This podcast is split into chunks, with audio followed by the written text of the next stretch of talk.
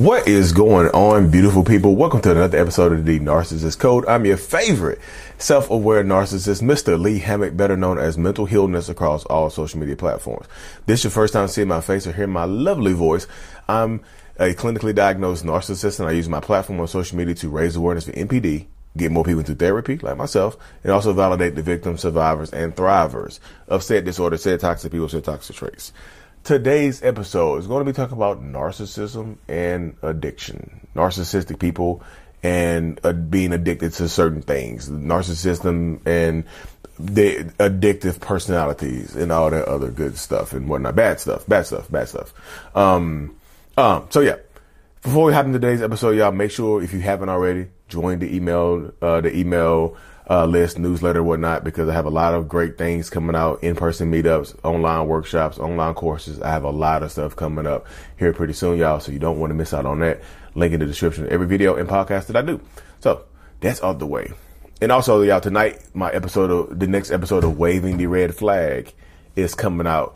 Live show, 9 p.m. Eastern Standard Time on YouTube and Facebook. But yeah, so narcissist and addiction. Do all narcissists have addiction problems? No, y'all. No. I really don't believe that all narcissists have addiction problems. I just don't believe that. Do a lot of narcissists do? Yeah, absolutely. So I don't have addiction. I'm not addicted to drugs or alcohol or anything like that, but I do have an addictive personality. I do have an addictive personality, and I think the addictive personality that a lot of narcissists have plays a role in their addiction to other things. If they get addicted to drugs or alcohol or something along those lines, their addictive personality could absolutely play a role into that. Because me personally, because I know my limits, because I understand how my mind works and things of that nature, that I know that I would get addicted to something bad, and it probably would ruin my life. I would get addicted to drugs or alcohol or something like that, and it would ruin my life because I have an addictive personality. That's why I don't try certain things, because I see people on the news and stuff like that being addicted to something that is destroying their life. I'm like, yeah, I know. I understand that. I understand how people can get like that. And I know if I try something like that, my life could end up being in that way, because a lot of narcissistic people get addicted to alcohol or some type of illegal drug or something like that, because it helps drown out who they are. It helps quiet the little voice inside narcissist's head. Like, do narcissists have consciences? Have a conscience? Yes. But a lot of times that conscience and shame are fighting within the narcissist's head. So it's like the narcissistic person, I have this conscience that's telling me I'm good or bad or whatever, but I also have shame in my head. That is, it's kind of like the angel and the devil on the shoulder situation, except the devil is not a devil. It's shame. It's not a devil at all. It's just shame. Like, shame is a monster, y'all. It's little, but it's dense. You know what I'm saying? Shame might be the little angel sitting on your shoulder. And you think, oh, this person right here is 3 inches tall, 2.5 inches wide. Well, 5 inches tall, 2.5 inches wide. And so he can't weigh that much, but he's dense, like a damn literally like a black hole. You know what I mean? A black hole the size of a pinhead. It has almost the same or equal mass as the earth. It's so densely packed. Shame is densely packed. Shame packs a punch. You know what I mean? A black hole the size of a pin needle, the head of a bobby pin is as heavy or as dense or as massive as the earth. So shame is dense, y'all. It's small, but it packs a punch. It's small, but it's heavy. And a lot of narcissists are trying to calm that voice of shame, telling them that they're not good enough. The voice of shame says, you're not good enough. You'll never be good enough. You'll never be happy. You'll never have this. You'll never have that. You'll never be doing this. You'll never be able to do that. You never get, like I said, it will keep running through the mind of a narcissistic person. Like, shame is a great provocation for narcissists, y'all. It just is one of those things that just is a great provocation. People are going to get provoked by shame all the time. The shame monster. So if I drink, the voice goes away, or the voice turns into a whisper that I can barely hear. It's inaudible, So you can see how narcissistic people, if I'm trying to quiet down this voice that's telling me I'm not good enough, this voice that's beating me down mentally and emotionally, if I'm trying to calm this voice down, you can see how, why some people will drink. And they just like, but if you drink a lot, it takes you more and more. It takes you more to get to that same point, right? Well, it used to take me a half a shot. Now it takes me 4 shots to get there.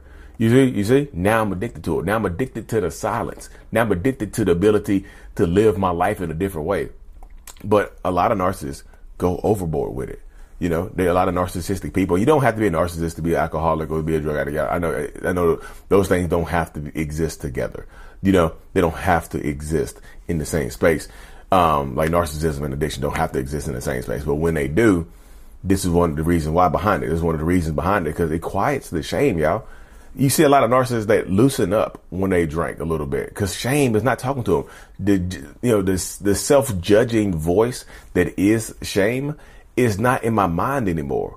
So I can be me for a little bit. I can live a little bit.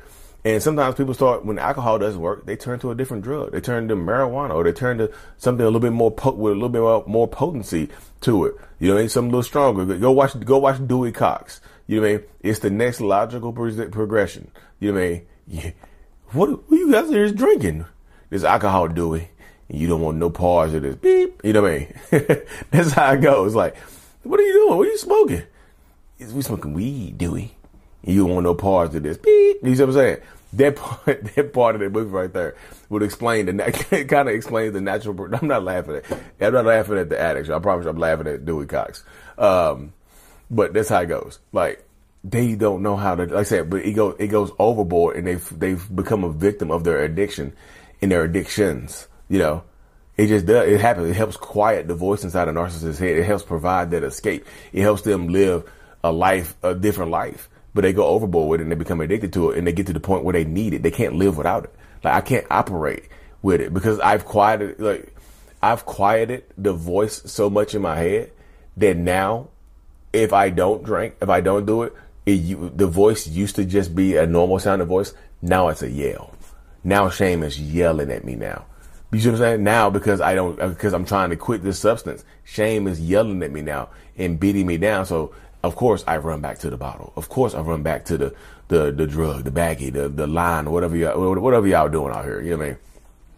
They run back to it because now shame turns into a whisperer. Again, it's escaping that shame, y'all. It just is. It's just one of those things. And I know people are just like, but how do we help them kick that addiction? Y'all, they have to want to do it. Just like any other addict, just not narcissistic people are not any different in that aspect. They have to want to kick that habit. They have to want to battle shame. They have to want to turn shame into a whisper anyway, because that's what I've done without the alcohol.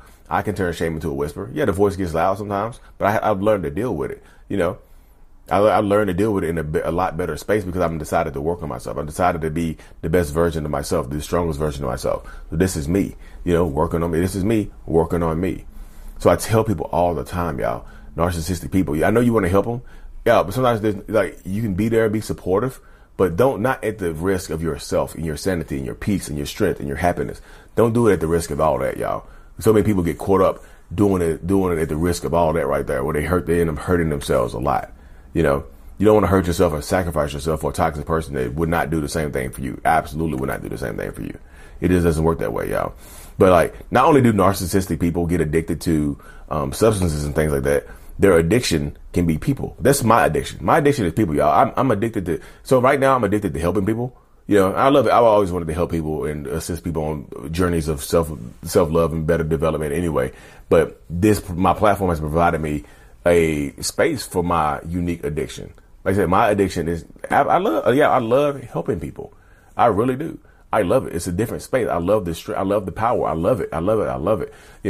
I'm addicted to it. I'm addicted to learning more. I'm addicted to the human mind and learning more knowledge and stuff like that. And some narcissists do find addictions in things like this. Cause I told you earlier, not all narcissists are addicted to illegal substances or alcohol. Some of them can be addicted to people. Some of them can be addicted to you. You're like their addiction. You might be that narcissist drug of choice. You. And you might be the person that they use or the substance that they use to quiet the shame voice. Shame is telling them that nobody's going to love them or that they're not going to be good enough. Guess who loves them? You. Guess who's there for them? You. But then they start treating you badly because you see what I'm saying? You go back to the alcohol example. Over time, you loving them doesn't get rid of the shame anymore, because now you're supposed to love me. Now it doesn't feel as authentic as it used to be, because you're supposed to be loving me. You're supposed to be caring for me. You're supposed to be doing this for me now. So it doesn't feel the same anymore. So shame is getting loud again. You see what I'm saying? Shame is getting loud again. So sometimes they started to devalue you and treat you badly, be angry at you because you don't provide as you are still providing that same level of love. It just doesn't feel the same anymore. Like I said, they need more. So you see where the addiction comes into play. They need more of the same. Like I said, it used to only take me one shot to get where I needed to be. Now it takes four. Now it takes five. The same type of dynamic applies with the love, with the love from you, the addiction. I used to could get a little bit from you, and it could just quiet the shame and make me feel validated. But now I need more. And sometimes you can't provide that, y'all. It has a lot less to do with you than you think. You can't provide it because it's just not your place. Sometimes you just can't provide it. It's not you though. So when people take it in and start internalizing it, like it's them, like you like, oh, it's me, I'm a bad person. No, y'all, the narcissistic person is fighting that addiction within themselves of you, trying to quiet the shame. That's why narcissists don't like to be alone. You see where I'm going with this? That's why a lot of narcissists don't like to be alone, because they might not drink or smoke or something like that, inject. They are love addicts. Some narcissists are addicted to the love bombing phase because the love bombing feels good. It quiets the shame. You see what I'm saying? A new love bombing phase is like taking half a shot, but again, it goes down. It kind of goes away. It kind of dwindles, So it gets into that space right there. I know this episode is super cerebral, isn't it? I know people are like, "Yeah, damn, Lee, you were spitting fire." Y'all made it this far. You got to drop a fire emoji in the comment section, because y'all know there was some fire right there. But that's how it goes, though, y'all. Like I said, they keep using people up until it doesn't feel the same anymore. I know people will say, "Well, Lee, you stay with your wife, because I've been working on myself, so like I've worked on myself enough so I can quiet the shame in my mind. I'm loved. I'm cared for, and this love is validating for me. This love make me feel safe. It could be safety. Like I said, they could be addicted to the safety that you provided. You make them feel safe from shame. But again, over time, it just go the potency of it goes down. So sometimes that's why you see narcissistic people going back and forth. They don't want to leave you sometimes, so they keep you around, but they'll just try to find a new supply, try to find a new source, a new addiction. And sometimes that new addiction, that new drug of choice, doesn't work out the same. So they go back to you and get a hit from you, feel good, and then go leave you again. That back and forth is super toxic, y'all. But yep, y'all. So I got something to show y'all really quick. If y'all made it this far, y'all, bear with me. I forgot. I don't have it with me. Y'all gotta walk with me though.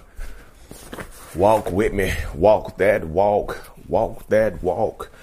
If you're on the podcast, you haven't see this, but. Look what came in the mail today.